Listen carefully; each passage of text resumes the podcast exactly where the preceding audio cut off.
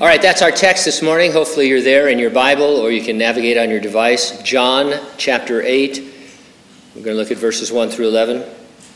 The topic Jesus foils the plan of the scribes and Pharisees to discredit him by exploiting the woman caught in adultery. The title of our message You Don't Stone Me, I'm Not One of Your Little Ploys. It's an old song. Remember the song? Who remembers the song? You don't stone me. It's a great song. And a brilliant title. Father, thank you so much for uh, bringing us here together. Week after week, Lord, you are faithful.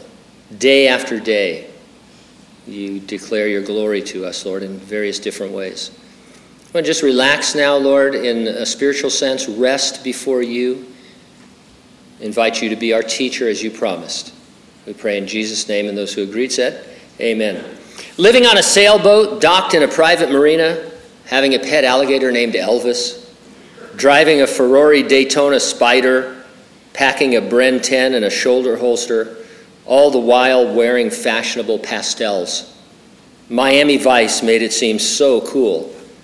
Vice, of course, is the arm of the police department concerned with immoral activities like sex crimes. I'm pretty certain being among that criminal element isn't as Crockett and Tubbs as it is on film. The sex crimes task force of the scribes and Pharisees brought a woman to Jesus whom they had newly caught in the vice of adultery. It, seen, it reads like a sting operation. She was seized at the opportune moment for them to use her against their real target, Jesus. The woman deserves stoning. Jesus seemed entrapped in a lose lose situation. Never go up against the Galilean when salvation is on the line. I'll organize my comments around two points. Number one, Jesus stooped to save you. And number two, Jesus is sure to sanctify you. Let's take a look in verses 1 through 9 on his stooping. But first things first. In your Bible, you most likely have a footnote that says something like, the earliest and most reliable manuscripts do not have John 7:53 through 8:11. Should we therefore ignore them, overlook them? Well, there's a long but ultimately satisfying answer for those of you who want to dig into how we got our Bible and the scholarly discipline of textual criticism. For our purposes today, two quotes will suffice. One of the strongest advocates that these verses were not originally part of the Gospel of John is D.A. Carson.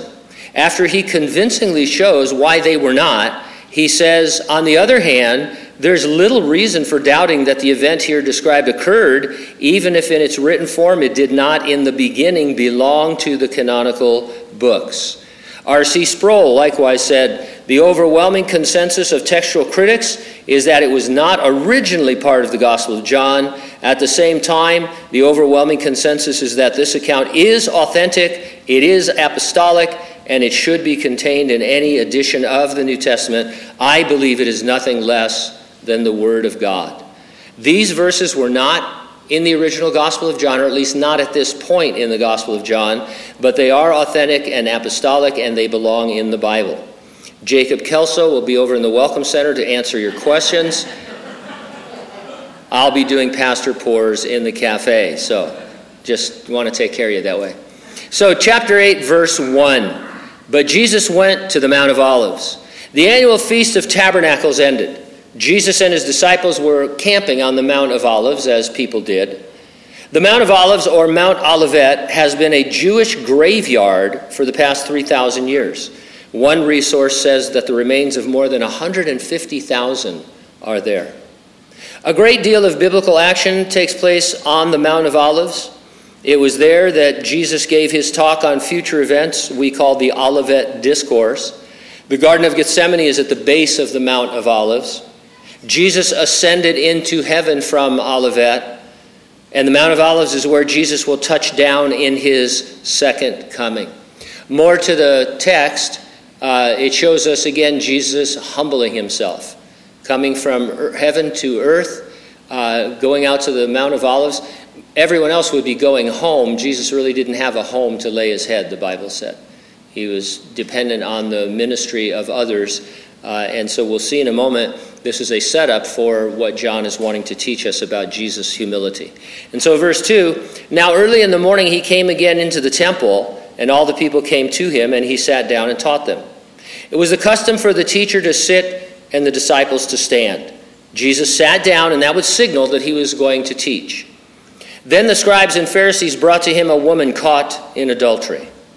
Fornication is consensual sexual intercourse between two people not married to each other. When one or more of the partners having consensual sexual intercourse is married, it is adultery. There are sexual sins. We don't need to list and describe them. In 1986, the Meese report was published. Anybody remember the Meese report? Its official name was the final report of the Attorney General's Commission on Pornography. Uh, they were seeking, as I remember, to define pornography in terms of the First Amendment. What does constitute pornography and what violates the First Amendment and all that. Uh, pro- they stacked the commission with prominent Christian leaders so that they would get a, a positive Christ centered result. But these prominent Christian leaders watched hundreds of hours of pornography in order to give these informed opinions. We need only refer to God's standard for human sexuality. Here is a report in 34 words that says everything you need to know. God's gift of sex is to be enjoyed in a biblical marriage between one biological man and one biological woman who are heterosexual and monogamous. Their marriage is a covenant of lifelong companionship. Anything else is sin. And so you don't have to expose yourself to other things to see what is sin. Some worse than others, obviously, but still sin. Caught in adultery means that she was. Uh, uh, hang on, I lost my place now. I got excited there for a minute. All right, here we go. Caught in adultery means she was caught in the act, or as one paraphrase has it, uh, in bed with. Well, with who? The man deserved punishment. This was a sting. They needed only one adulterer in order to discredit the Lord. See, they weren't really dealing with the sin of adultery or the situation between the man and the woman. They only needed one adulterer, and so they most likely let the man go uh, because uh, would, you know, women had less social prominence in those days. The exploitation of this woman was itself a heinous sin, compounded by the fact that it was perpetrated by the religious authorities. These are your leaders. People are not commodities to be exploited. One way that churches sometimes do this, uh, some might disagree with me, but I think it's serious, is uh, they have fundraising campaigns. And uh, many times they hire outside fundraising consultants who guarantee that if you follow their principles, you will increase your giving towards the project. Uh, the problem is, and this is their terminology, you begin to see individuals as giving units. And so instead of a Christian or a congregant or a brother or sister in Christ, you're a giving unit. And you can give more. If you're not giving anything, you need to give something. If you're giving, you need to give more. And so Sunday afternoon after church, there's a knock on your door. Hi, we're the You Need to Give More committee. I was noticing online what your salary was, and 10% of that before taxes would be this and stuff. Well, it's manipulation, it's coercion, but ultimately it's exploiting people. And so anything like that we want to obviously avoid. People are not commodities that can be tapped into. And when they had set her in the midst, no need to over dramatize this by saying she was naked, disheveled for sure. They said to her, Teacher, this woman was caught in adultery in the very act. She was guilty and deserved the punishment prescribed by the law. Notwithstanding that under Roman rule, the Jews were powerless to execute. And so it was kind of a theoretical question in one sense because no one was going to stone her. Uh, they couldn't, or else Rome would intervene. Uh, verse 5 Now Moses in the law commanded us, saying that she should be stoned, but what do you say? Stoning is the biblically prescribed punishment for a betrothed virgin who is sexually unfaithful to her fiance. It's a punishment to be meted out upon both of the transgressors, according to Deuteronomy. Also in Deuteronomy, death is prescribed for unfaithful wives and their lovers, but no method is specified. And so either they're just kind of spitballing here, or she was a uh, betrothed virgin, which in their culture, if you were betrothed, it was the same as being married, uh, but different penalties or at least different punishments. What do you say, Jesus? One commentator writes If Jesus disavowed the law of Moses, his credibility would be instantly undermined. If he upheld the law of Moses, he would be supporting a position which would have been hard to square with his well known compassion. This, they said, testing him that they might have something of which to accuse him. Uh, thinking back to this woman and whoever she was with, uh, apparently they knew that there was going to be adultery, but they didn't stop it. They, they needed it to occur in order to challenge Jesus. These are the worst leaders in the world. Uh, it's just awful when you stop and think about it. What must it have been like in meetings these religious authorities attended trying to come up with ways to undermine the Lord?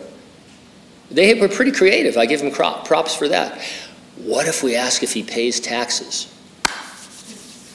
And Jesus has a fish uh, with a gold coin come out of the water, and he says, Yeah, give to Caesar what is Caesar, and give to God what is God's. Ugh. Now they thought they had this adultery thing. You know they remind me of? Wiley Coyote. They've got the thing and it's foolproof right from Acme. Beep beep. And then it's a, you know, it's all over. Or for those of you who like Phineas and Ferb, Dr. Heinz Doofenshmirtz, same idea. There's always a villain who just can't get any traction. And so, verse 6 But Jesus stooped down and wrote on the ground with his finger as though he did not hear. Every commentator starts by correctly pointing out that we cannot know what Jesus wrote on the ground with his finger. Then they spend page after page after page presenting what Jesus wrote on the ground with his finger. Let's consider the setting first. We do want to take a, a look at this. This takes place in the temple. They are standing on stone flooring, not dirt. It would be similar to our tile here after the week long uh, Feast of Tabernacles, people coming in and out, tracking in dirt and dust and sand uh, before it got to be uh, cleaned. Uh, so it wasn't just ground. It wasn't like outside dirt. It was, it was on a surface like this. And so he had very little writing, uh, you know, to take place. And some suggest that Jesus wrote the names of the accusers, and next to their names, their sins.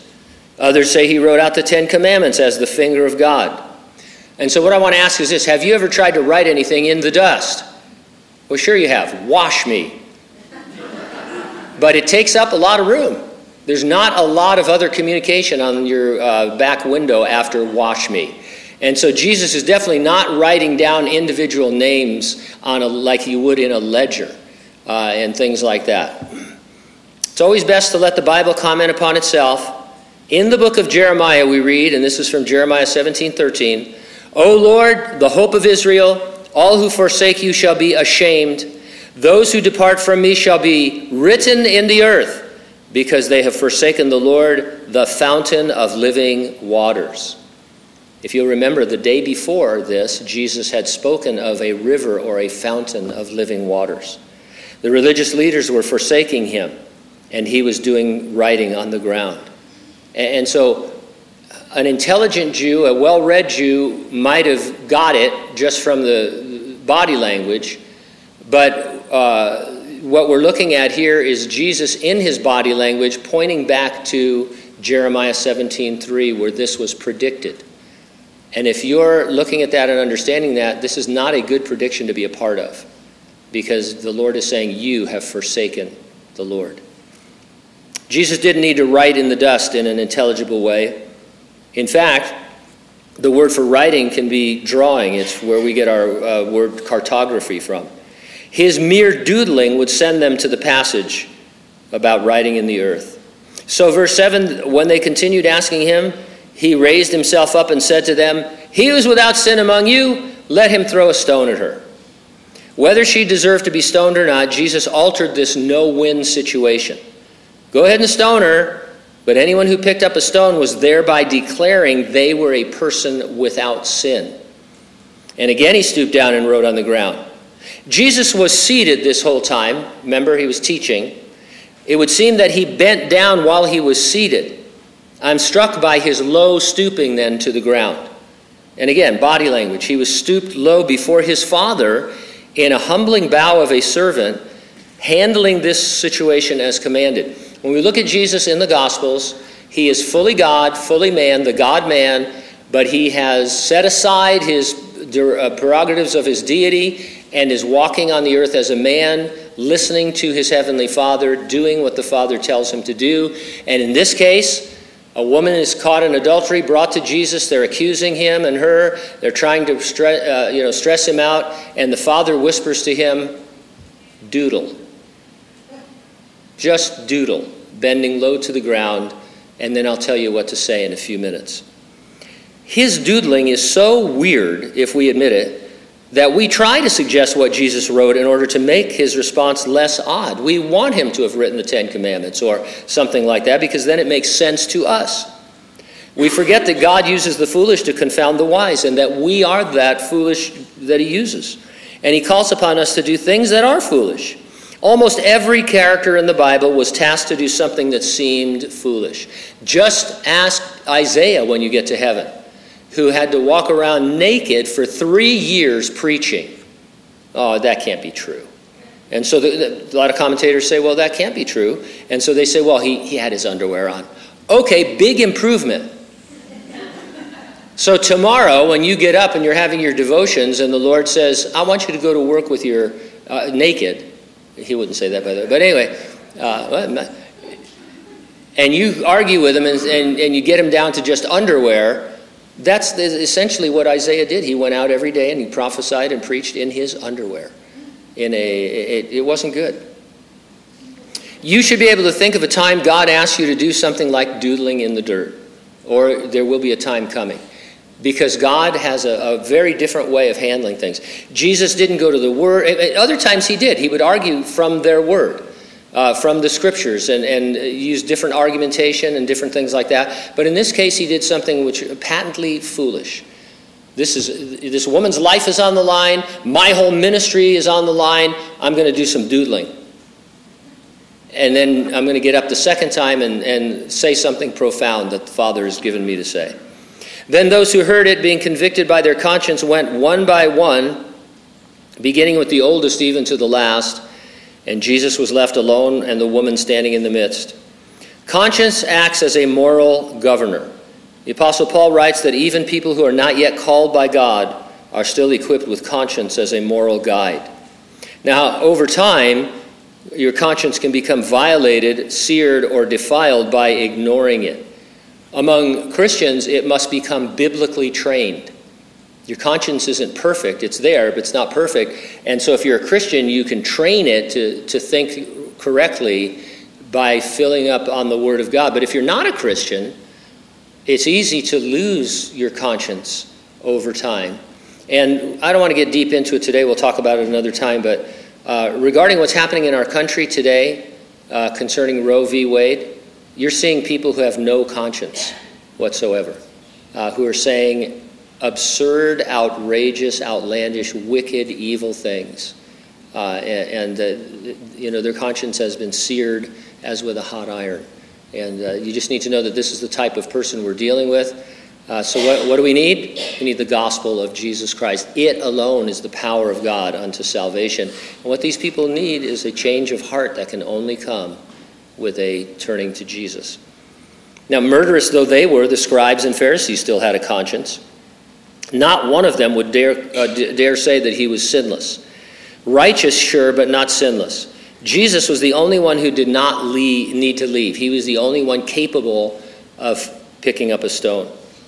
In verse 9, one by one meant these scribes and Pharisees left in order of their rank or their importance. And so they couldn't go as far as declaring themselves sinless, but they still ranked themselves by righteousness and who uh, was the most prominent in status and things like that. Two things jump out Jesus became the woman's advocate, Jesus was without sin. An advocate represents his client before the judge or judges. Jesus argued her case by suggesting uh, all of them deserve some sort of punishment for sin. Jesus exclusively represents guilty sinners deserving punishment. not people who are innocent. In the area of medicine, he exclusively uh, treats those who are sick, not those who are well. So he's come to the sick, he's come to these who cannot uh, advocate for themselves, guilty sinners deserving of punishment. But because he is a man and sinless, he can do more than just advocate, advocate rather. He can take the place of sinners. He can die in your place, substituting himself for you in order to satisfy the penalty that you deserve for sin. God thereby remains just for judging sin by his prescribed penalty of death, but he is able to forgive sinners because their debt has been fully paid by Jesus. God is, the, is just and the justifier of sinners. And, and that's the gospel in a nutshell. Uh, Jesus is sure to sanctify, number two, verses 10 and 11. Do you believe that he who has begun a good work in you will complete it until the day of Jesus Christ? You might want to hold that answer. It's the right answer, but we're going to, as they say, circle back to that question. You like that? I like that. I've been wanting to say that for weeks. When Jesus had raised himself up, verse 8, or 10 rather, and saw no one but the, but the woman, he said to her, Woman, where are those accusers of yours? Has no one condemned you? One on one. Notwithstanding the value of stadium evangelism and calling sinners forward, not criticizing that, one on one is how you and I are commissioned to reach the world for Jesus Christ. Polls even show that the people who come to stadiums or to churches, they do it because they were personally invited.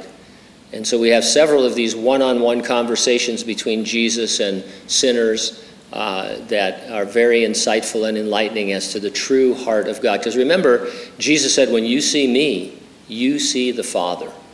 And no one can look at this scene between Jesus and this woman and think that the Father in the Old Testament was some cruel deity uh, that was something different than Jesus Christ. Something is wrong on earth.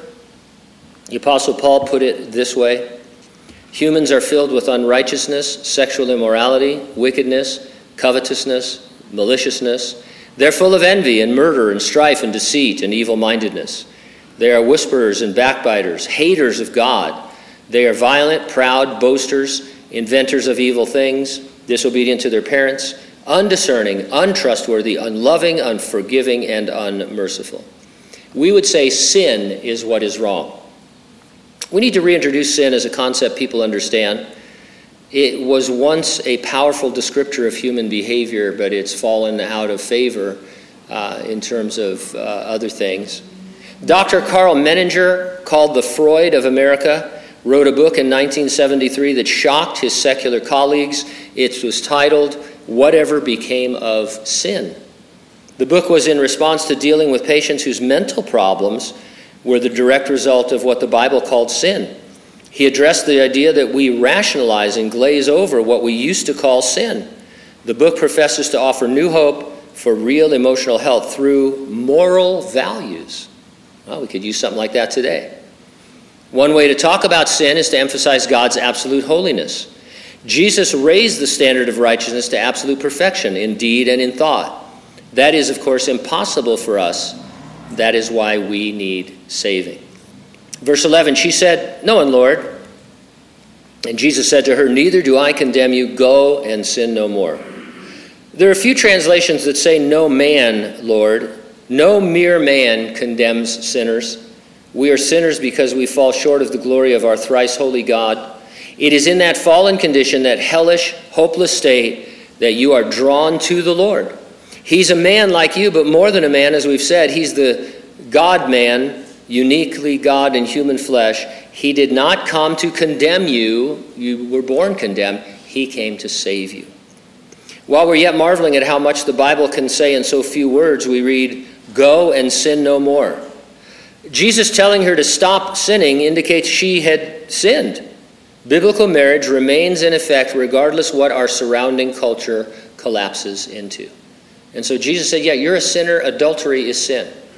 Sexual sin is sin. It's, it's not a revolution. It's not the, you know, the latest thing. It's not uh, progress. It's sin. Telling her to stop sinning was a call for her to repent.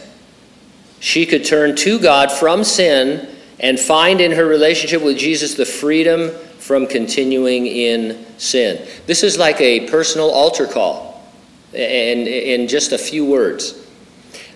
Jesus told her she could be free from sin, she could overcome sexual sin. He told her this before God the Holy Spirit was given to indwell us. How much more can we experience freedom from sin, sexual and otherwise, with God the Holy Spirit in us? Her ordeal was far from over. I don't know if I've ever thought about this before, but though forgiven by God, severe consequences awaited her. Whether she was betrothed or married, she would face the possibility of disgrace and divorce. She would be shunned by everyone in her community. And on top of that, she would be persecuted because she believed Jesus. And so she was a Christian being persecuted on top of uh, being remembered for her sins. Hey there, lonely girl, is how we must take our leave of her. Notwithstanding that there is a typically false Roman Catholic tradition that she was none other than Mary Magdalene, we know nothing more about her after she met Jesus and went to sin no more. I ask the question Do you believe that he who has begun a good work in you will complete it until the day of Jesus Christ? And of course, the answer is yes. It was then, it is now. Not a trick question. But that means we can confidently say this woman was saved. Sometimes you'll read commentaries and they'll suggest that we don't know what happened to her. She hopefully she stayed saved, but maybe she never got saved. Well, no, she was definitely saved because Jesus started a good work in her. And he was able to say, "Go and sin no more." That work was going to make progress. If that doesn't convince you, just consider this. Is there any way that Jesus can tell a non-believer, "Go and sin no more"? No, that's not what Jesus says. That's not what we say to sinners, is it? If a sinner is in here today, you know, if, if you're not a Christian, we don't say, hey, whatever's troubling you, just go and don't do it anymore. Well, what about repentance? And what about forgiveness? And what about some other things like being born again? Yeah, that's right. You, you can't tell that to a sinner. You can, you can tell a saint right after they're saved. Now you need to go, and in the power of the Holy Spirit, you'll find that it's possible to sin no more. And you know, sin no more good summary of what we call sanctification. Salvation is a three step process. When you believe Jesus, you are saved. You can't get any more saved than the moment you are saved because the Holy Spirit baptizes you into the body of Christ and He indwells you. And so you are saved from that moment on. Every day afterwards, God is working in you to conform you into the image of Jesus. You're being made more Christ like, especially as you cooperate. This is the process called sanctification. The process is completed when you are resurrected or raptured, which is called being glorified. You will have a heavenly body that is incapable of sin. So you're saved, sanctified, glorified. Go and sin no more is your daily word from the Lord along with the enabling to obey it that comes from yielding to the indwelling God, the Holy Spirit. Every day when you get out of bed, or every night whenever you get out of bed, or however you sleep, maybe you sleep in a coffin for all I know, but anyway, when you get out of where you're sleeping and you wake up, one of the first things that you should think about is, I can go and sin no more. Today is the first day of the rest of my going and sinning no more. Uh, because God said to do that, and he's sanctifying me, and it's his power, and I have the Holy Spirit. Now, the Apostle John, who wrote uh, the, you know, the Gospel of John, he will go on in one of his epistles to say, uh, you don't need to sin, but if you do sin, you know, the Lord will forgive you. And you think, what? Well, it's sanctification again. He says, You have the Holy Spirit. Theoretically, if you yielded perfectly to the Holy Spirit, you wouldn't sin, right? You'd still be a sinner prior to that. You're not going to be, you know, a perfect person. But, uh, but the truth is, none of us can do that. But it doesn't matter because God forgives you your sin, cleanses you from your righteousness, and you start all over again with a clean slate to go and sin no more. And so that's what, you know, we use all these big words and arguments, but that's what sanctification is. It's you going and sinning no more because of the Holy Spirit. You won't be sinless until you're glorified, but as pastors like to say, you can sin less. Bonhoeffer said being a Christian is less about cautiously avoiding sin than about courageously and actively doing God's will. Whether it is a Miami vice or a Jerusalem vice, sin is nothing to glorify or to glory in. And so, one final question to you if you are a sinner, not a believer, are you caught in some sin? Well, then, if you're a sinner, not a believer, you need to come to Jesus. You, there, maybe there's other things you can do to improve, but you need Jesus Christ. You need His Spirit in your life. You need to be transformed. Not reformed, but transformed. And there are many, many Christians here who were saved in their, uh, as an adult who will tell you that they were absolutely shackled and held captive to various habits and uh, sins and substances and whatnot, who were immediately set free to walk with the Lord. If you're a believer, then perhaps you should take heart to this quote and will quit. My Lord said, Sin no more to a man like me. His words are backed by his power. Though I am utterly unable to sin no more by myself, his word can make even me sin no more. Anyone who has been tormented with sin will receive the command with exceeding gladness. This command gives me joy the moment I receive it with my amen.